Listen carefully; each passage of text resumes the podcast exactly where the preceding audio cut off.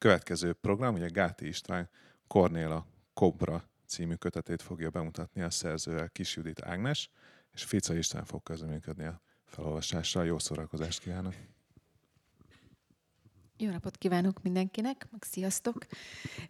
Én rögtön belecsapnék a közepébe a könyvvel, mert amikor olvastam a címét, hogy Kornél a kobra, akkor már azon meglepődtem, hogy a kobrák nem annyira jellegzetesen mesefigurák, tehát nem tudom én, se nem manó, se nem tündér, se nem valami cuki állat, hanem azért inkább ijesztő. Szóval miért pont kobra, és akkor most még nem lőttem le a poént, hogy ez egy miféle kobra? Hát igen, szeretem a nem túl hagyományos dolgokat a, a meseírásban megvalósítani, tehát direkt kerestem olyan figurát, ami még nem nagyon szerepelt. És hogy találtad a kobrát? Vagy esetleg pont az volt a baj, hogy önmagában a kobra már szerepelt, és akkor kellett a dolgon egyet csavarni? For, fordítva volt, tehát nekem meg volt a csavar a fejemben, és hogy ez milyen figura legyen, milyen állat, vagy milyen bármi más élőlény, vagy, vagy tárgy, azt később találtam ki, tehát később jött az, hogy kobra. É, hát akkor most itt az első meglepetésem, hogy én mit szóltam ahhoz, amikor kiderült, hogy mi a könyvednek a címe. Ez az én plüss játékom. Ugyanis uh, imádom a plüssöket, és uh, az IKEA-ba én nem bútorokért járok, hanem plüssökért, és ha véletlenül bármiért bemegyek az IKEA-ba, akkor két kézzel kell elvontatni. Nem veszünk plüst, nem veszünk plüst. És ennek mégse bírtam ellenállni, ő Kubu, a kobra. Nagyon aranyos. És hát azt gondolom, hogy nagyon illik a te könyvedbe, ő a lány kobra. Egyébként őt beszoktam vinni magammal az egyetemi órámra, mert a lányom iskolás lett, és elkezdte szégyelni a rózsaszínt és a plüssöket. És ezért úgy gondoltam, hogy ez az állat ez az órám mellettem fog ülni. Szóval az, már önmagában az, hogy egy kobra a főhős, az nem jellegzetesen mesébe illik, de még izgalmasabb, hogyha neked egy csavar volt meg először, ugyanis Kornéla kobra az egy tetoválás. Így van. Egy kobra tetoválás. Na, ez honnan jött, hogy egy kétdimenziós rajzról írjál mesét? Van nekem egy ismerősöm, aki egy alkalommal elbüszkélkedett azzal, hogy a fia milyen szépen rajzol. A fia megmutatta a rajzait, és mondta, hogy csak ilyen tetoválásokat rajzolok, és így elkezdtem mondani, hogy hát ez olyan gonosz, ő, ő olyan kis tutyi, úgyhogy szerintem mondott róluk ilyen... És mennyi idős volt ez a fiú? 18, egy ivarérett felnőtt emberről van szó, akinek már valami, egy éves. már valami rockzenekara is volt, tehát igen, nem, nem egy kisgyerekről van szó, de csak így, ezt így hobbiból így rajzolgatta, és akkor nekem ez így szöget ütött a fejembe, hogy, hogy akár ha vannak ilyen karakterek, akkor lehetne ilyen történet. És akkor utána jött az, hogy hogyha tetoválás a szereplő, akkor az úgy lenne érdekes, hogyha egyszer csak elhagyna a megszokott közegét. És az, az, hogy, az, hogy ez egy kobra, ez, ez később, később alakult ki. Tehát valami olyat szerettem volna, olyan vagány dolog, de aztán, hogy, hogy, hogy mégis szerethető lesz a, vagy legalábbis reményeim szerint a könyvben. És a Kornél a... névnek az volt a lényege, hogy uh, aliteráljon, tehát ugyanazzal a betűvel van, kezdődjön. Oké, okay, tehát akkor azt már elárultuk, hogy egy tetoválásról van szó, aki elhagyja a gazdáját és mindenféle érdekes kalandokba keveredik. Olvasol belőle egy kicsit? Kígyó születik. Hol volt, hol nem? Budapesten. Volt egy gírbe-gurba, keskeny, csupa márvány, csupa kocka, kígyó forma, fura utca, sok bolondos épület. Házfala itt-ott fakó, szerettem minden lakó. Kígyó utca 50 alatt élt egy széles vállú alak. Nem tündérmeségbe való, markos férfi. Neve Janó. És egy nyughatatlan úr súlyzózott reggel este, tetovált volt a teste. Pók és szörnyek lakta hátán, vicsorgott egy csúnya sárkány. Vállán címer, karján inda, s volt még mindenféle, mint a denevér és koponya. Ahány kép, annyi fajta sorjázott sűrűn rajta. Balláb megtelt, jobbláb dettó. 49 féle tetkó zsúfolódott össze bőrén. Csupán egy hely maradt bőrén, egy aprócska szakaszon. Nem tévedésből, okkal volt üres még a jobb kar. Janó sokat gondolkodott, tudta, ez most komoly dolog. Egy kép, és a bőr betelik. Ki legyen az ötvenedik? Törte egyre fejét. Napokig kábán jött-ment, kipattant hát az ötlet. Akkor aztán Janó rohant. Úti célja, tetkós Roland. Felpesdült a csöndes szalon, ábra nőtt a csupaszkaron. Megbámulták többen is. Képet a mester így ró. Tessék, éme a kígyó. Hősünk büszkén kúszott elő, és boldog volt a megrendelő. Szép kis tetkó, mondta méltán, mintha élne. Ritka példány. Szólt a fáradt alkotó. Varázslat volt a tűben. Ez lett a legjobb művem. Megbámulták, amint fogant. Legyen Kornél, mondta Roland. Ember nevet kaphat állat. Így hívták a nagypapámat. Elégedett ügyfele így kiáltott rajongva. Ő hát Kornél, a kobra. Hát akkor rögtön fölmerül a kérdés, hogy egy ilyen gyönyörű tetkó az végül miért hagyja el azt, azt a bizonyos jobb kart, ahol ő lenne az ötvenedik. Ezt még elárulod? Ez még nem a spoiler kategória? Nem, természetesen elmondom. Itt az a szituáció, hogy valóban már csak egy hely maradt szabadon Janó bőrén, és nagy várakozás előzi meg a többi tetoválás részéről, hogy, hogy ki lesz az, a, az a kitüntetett valaki. És, és megérkezik Kornél, és Janó nagyon rajong érte, és nagyon, nagyon szereti, és nagyon elégedett vele, és én azt hiszem, hogy főleg az irítség a, a, a motiváció, amiért a többiek nem, nem akarják elfogadni, és, és próbálják leszólni, meg, meg kirekeszteni, úgymond a, a társaságból. Igen, hát az a, azt tudjuk, hogy a mese ö, szerkezetébe, dramaturgiájában mindig kell, hogy legyen valamiféle konfliktus vagy hiány, ami miatt a mesehősnek útra kell kelnie, és természetesen a végén a sorsa az jóra fordul. Nekem nagyon érdekes volt, hogy ö, hogy egy ilyen problémát hoztál föl a, a kirekesztés, de egy olyan ok miatti kirekesztés, hogy ő túl jó ide, hogy az irítség, a féltékenység miatt összefognak és elzavarják ezt a ö, szegény kobrát, akinek ö, utána mindenféle kalandos útjai vannak Budapesten, mire végre a mesének jó lesz a vége, és azért a kettes számú meglepetés a mesének jó a vége, tehát az én jobb karomon, bár nem vagyok Janó, és esküszöm, ez az egy van rajtam, és ez sincs rávarva, nincs többi 49, tehát azért nem tudom, látszik-e messziről, meg már tulajdonképpen ővele is árulkodtam, tehát lesz egy ilyen boldogan éltek, míg meg nem haltak vége, itt, ahogy látjátok, nem egy kobra van, hanem kettő, és azok ilyen gyönyörűen szívbe összefonódva, úgyhogy rögtön meg kell mindenkit nyugtatnom, hogy Kornélnak végül jó sora lesz. Azt viszont, hogy milyen módon, azt még nem árulom el, meg lehet, hogy egyáltalán. Viszont, ahogy István itt olvasott belőle, most itt két Istvánnal ülök, tehát aki olvasott, nem aki írt, eh, István, aki olvasott belőle, nagyon jól érzékeltette ezeket a rímeket, tehát mindenki hallhatta, hogy ez verses. Miért pont verses mese? És akkor majd kicsit elindulunk abba az irányba is, hogy vers, meg egy kicsit abba is, hogy mese. Szóval, hogy miért választottad ezt a formát? Nem nagyon tudok más miatt írni, az az igazság. De nem tudsz prózát írni, te nagyon, szegény. Nagyon, nagyon-nagyon nehezen tudnék nagyon-nagyon hosszú idő alatt. De mi történik? Elkezdesz közepes... prózát írni, és úgy összerímesedik? Valami ilyesmi, igen. Igen, egész félelmetes a dolog. Úgyhogy nem, nem, nagyon, nem nagyon éreztem, hogy lenne más választásom.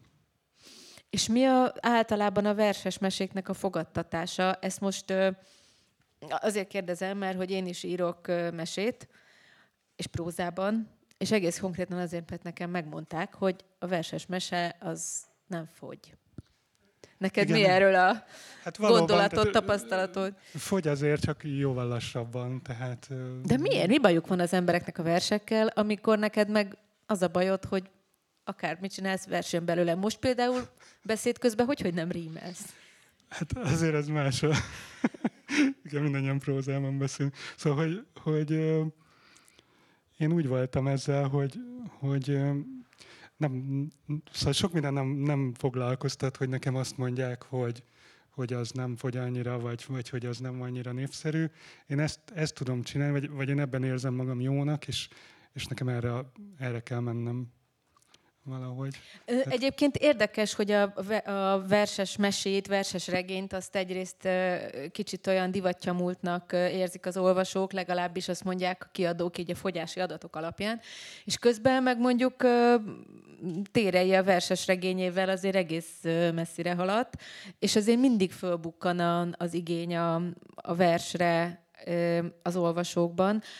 Ugyanakkor mm, voltam egy olvasásról szóló konferencián, ami egészen sokkolt, hogy a gyerekeknél még nem válik el, hogy inkább verset vagy inkább prózát olvasnak, mondjuk nagyjából tíz éves korig, és onnantól kezdve a vers az háttérbe szorul olyannyira, hogy a felnőtt olvasóknál valami 5%-ra megy le szemben a prózával. És ezt nem tudom elképzelni, hogy mi történik hirtelen tíz éves korban. Igen, tehát az, azért még a gyerekirodalom terén egy kicsit jobb helyzetben vagyunk a versekkel, tehát ott, ott azért még, még lehet, meg, meg talán, a, talán az elbeszélő műfaj is egy kicsit jobban elfogadott versben, mint, mint lirában?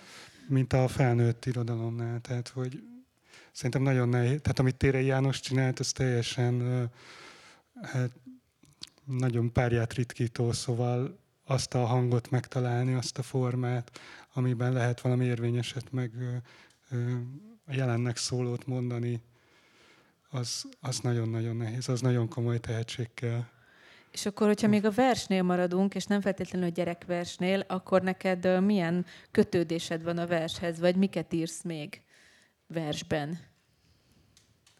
Hát írok gyerekverseket, tehát önálló rövidebb verseket is, írok felnőtt verset, és ö, vannak a Puskinál dolgozásaim, amik, amik szintén ilyen verses történetek, anyagin strófában elmesélve, meg dalszövegeket is írok, úgyhogy én, én megfordítok, tehát hogy igyekszem így mindent csinálni, amit ezzel a tudással lehetséges.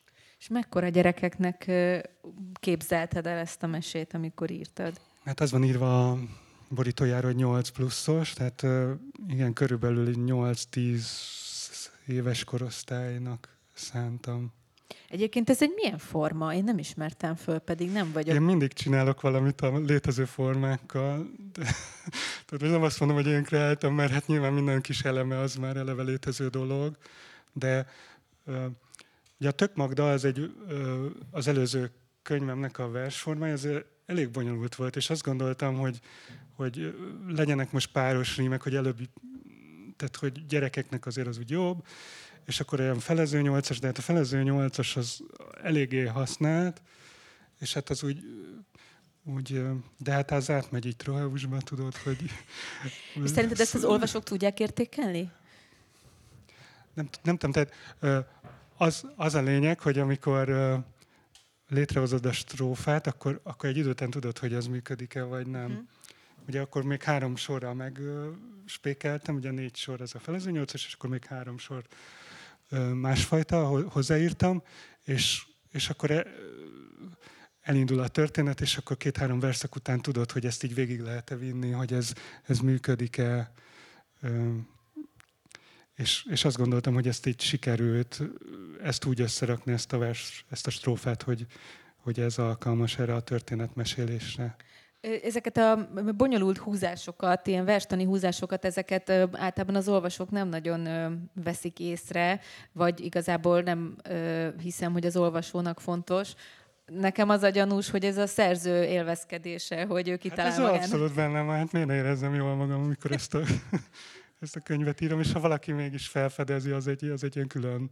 Meg jó, hogyha egy, egy könyvnek rétegei vannak, és, és lehet, hogy csak a többedik olvasásra vesz észre valaki valamit benne, az azt jelenti, hogy, hogy, hogy nem teljesen egy síkon van. Uh-huh. Igen, igen, hanem... hanem Egyébként tök jó, ez szerintem nagyon fontos ez, amit mondasz, hogy a könyvnek a rétegei, ö, akinek van gyereke és nézett már családi filmet, az ö, pontosan tudja, hogy ha csak a, a gyereknek szól és egy síkú, akkor akkor nem nézek meg 90 percet, mert letépem az arcomat. Tehát, hogy ezt a, a filmgyártók is tudják, hogy, hogy kell lennie ö, poénnak, ahol a szülő röhög, meg poénnak, ahol a gyerek röhög, és jó esetben olyanok, ahol mindkettő.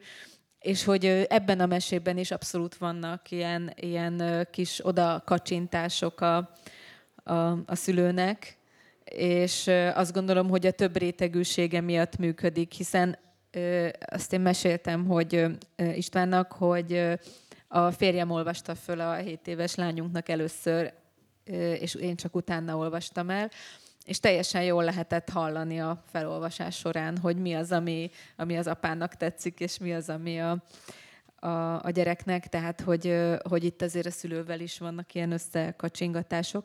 És hogyha a versforma az nem is derül ki az olvasó számára, de a humor mindenképpen. Például nem fejezetekre vannak osztva ezek, hanem ez elmeséled, hogy miért, hogy hogy jött ez a sziszenet. sziszenet. Hát, nem, igen, nem szerettem volna a hagyományos fejezetként elnevezni őket, és akkor ezen gondolkoztam, és hogy a kígyó sziszeg és a szösszenet szó akkor ez, mert ezek ilyen rövid fejezetek, Igen. tehát direkt, direkt csak nyolc strófa egy, egy fejezet, hogy ez ilyen pörgős legyen, meg így, így sodorjon. Remélem, hogy, hogy így is van. És, és azért találtam ki, hogy ezek sziszenetek. És az könnyű volt tartani, hogy nyolc sor, és nem hét, és nem kilenc? Nagyon könnyű volt tartani, amíg a, a első szerkesztő, akinek kezébe került Dóka Péter, rá nem világított bizonyos hiányosságaira a történetnek, és mint egy sebész így fel kellett vágnom a, a, a szövetét a történetnek, és tehát nagyjából három fejezetnyi betoldás került még pluszba, mert ez még ennél is rövidebb történet volt, és ott, ott nagyon nehéz volt, hogy, hogy ez így megmaradjon. Van is egy rész, ahol, ahol van négy verszak, ami ilyen plusz szöveg, de ott más is a versforma, de egyébként maga... Megkeresem. Igen? A, az elején a jóslat. Ja, az, a, hogy, igen. igen. Jan Blick a banja jós, és ő egy teljesen más versformában jósol. És, és ez, ez is egy ilyen betoldás. De, de egyébként én, én ezt valamiért így, szóval így rááll az agyam arra, hogyha nyolc, akkor, akkor annyiban mondom el. Fú, keresem a, keresem a jóslatot, de... Itt van, szerintem itt van a, ő a jós, és akkor itt kezdődik a, a meg ilyen, ilyen időmértékes formában. Igen. Elolvasod, vagy elolvassam én? Légy szíves, Jó. Míg zöldfülű kobra leszel, nem tart meg az emberi bőr, lesz csapda, veszély, baj ezer, futsz sok fura démon elől. Ha majd lehanyatlik a nap, egy bácsi segíti utad. Ha félsz, nem utast sose ki, bár rád nehezült a magány, vár rád valahol valaki, egy angyali kobra leány, kit majd a jövő odafest, már látni kié az a test. Csak vágy, vacakolma a gömb, egy iskola képe dereng, felvillan egy erdei rönk, egy árny idei és odaleg, leng, most látszik egy gyermeki fűrt manóba. Na nem lemerült? A technikai problémák itt is jelentkeznek. Tehát ez a, megint csak a szerzőjáték, hogy még véletlenül se abba az unalmas formába, hanem egy ilyen időmértékes, rímes versformába jósoljon az a jós, akinek a végén lemerül a gömbje. Mennyi idő alatt írsz te meg egy ilyen? Azért ez egy hosszabb versesztori, még akkor is, ha valakinek ennyire jó füle, forma érzéke van. Nagyjából egy év, mert nem, nem szeretem így nagyon hajtani. Egy év? Igen, nagyjából. És hát úgy beosztottam, hogy tudom, két hét alatt írok egy ilyet, és mármint hogy egy fejezetet.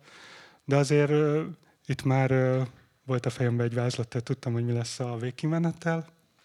Ugye a közepét nem tudtam nagyon, de, de úgy megterveztem nagyjából az egészet. Tehát megvan előre a szerkezet, nem az van, hogy írod, és majd közben írja magát. Nem, nem, ezt teljesen kitaláltam előre, igen.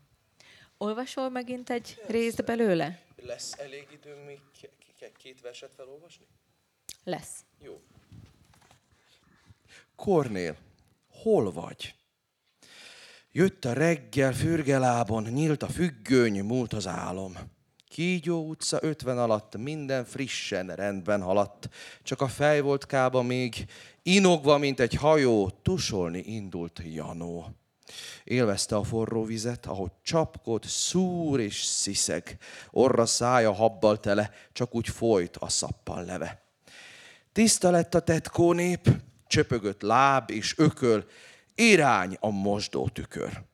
Ahogy lomhán törölközött, fölnézett két törlés között.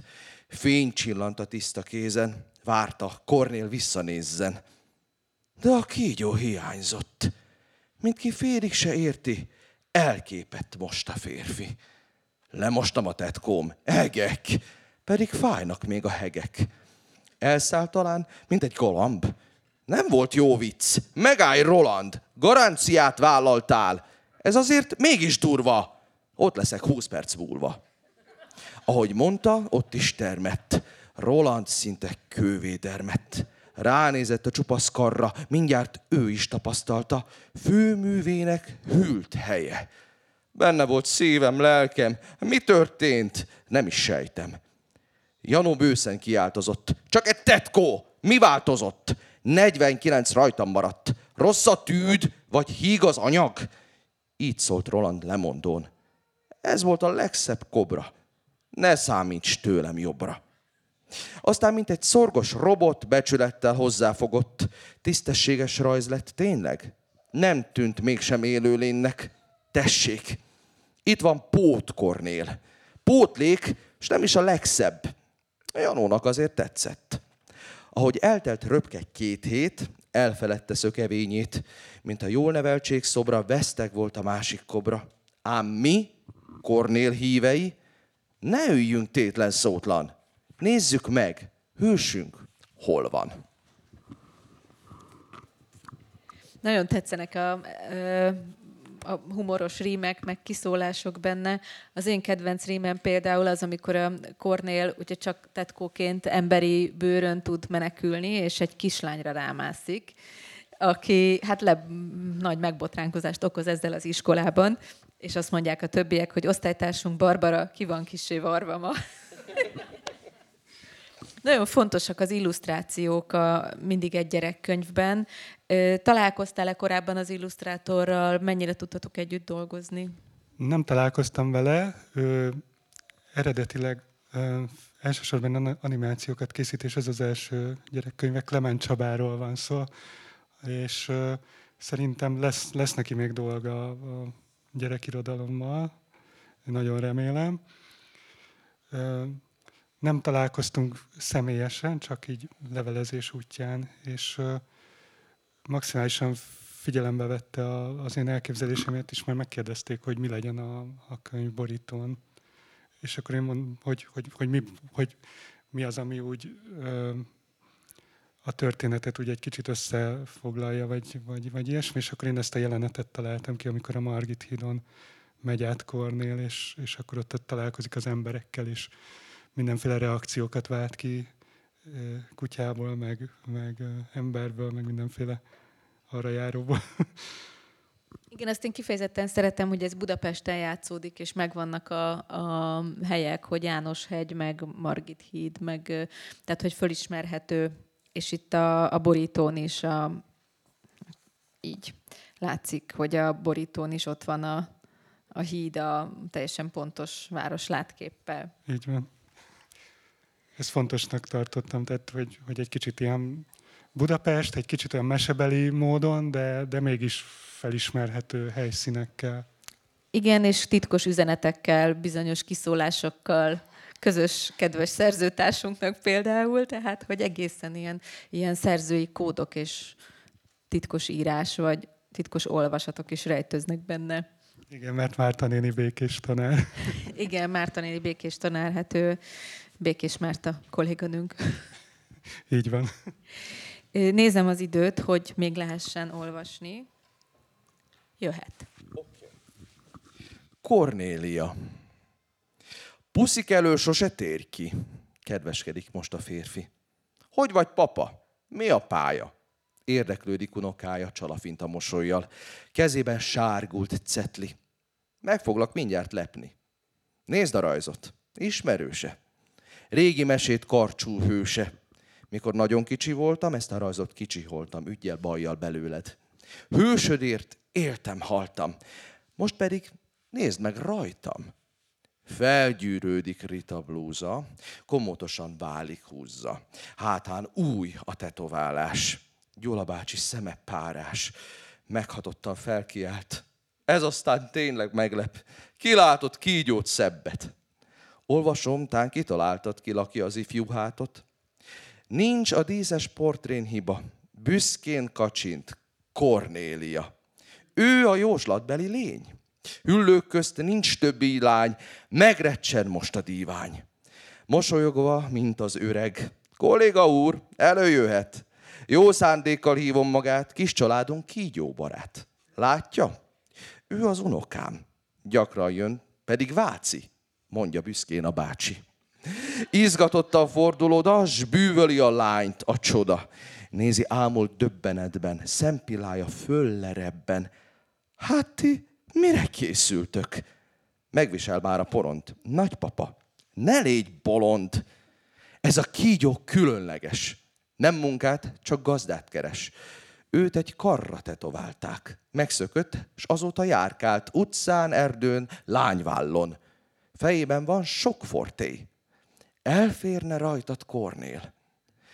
Tetkó ügyben, tetkó ügyben nincs itt vita. Jó helye lesz, bólint Rita. Éreztem, hogy csoda készül, ami fél volt, kiegészül. Kérlek, papus, bűvölt fel. Ő lesz a tetkóm párja. Érzem, hogy ő is várja. Hát akkor ez a megint, mint a mesékben, minden jó, ha vége jó, és egy kicsit úgy gondolom, hogy gyerekkönyvet írni azért jó, mert amikor felnőttnek írunk, a kortárs irodalomban azért van egy ilyen elvárás, hogy történjenek szörnyű és nyomasztó dolgok, és amikor gyerekeknek írunk, akkor a saját igényünkre is válaszolunk, hogy a dolgoknak legyen jó a végük. Hogy vagy ezzel? Így van, tehát talán itt megengedett a happy end, sőt, való igaz, ahogy, ahogy mondod, mert valahogy, valahogy szeretné az ember azt hinni, hogy, hogy, hogy mindenkinek van egy útja, és ezt meg, meg, megtaláljuk. Tehát, hogy, hogy nem, nem mindenkinek egyenes, hogy, hogy már előre oda van minden készítve. És oda varva.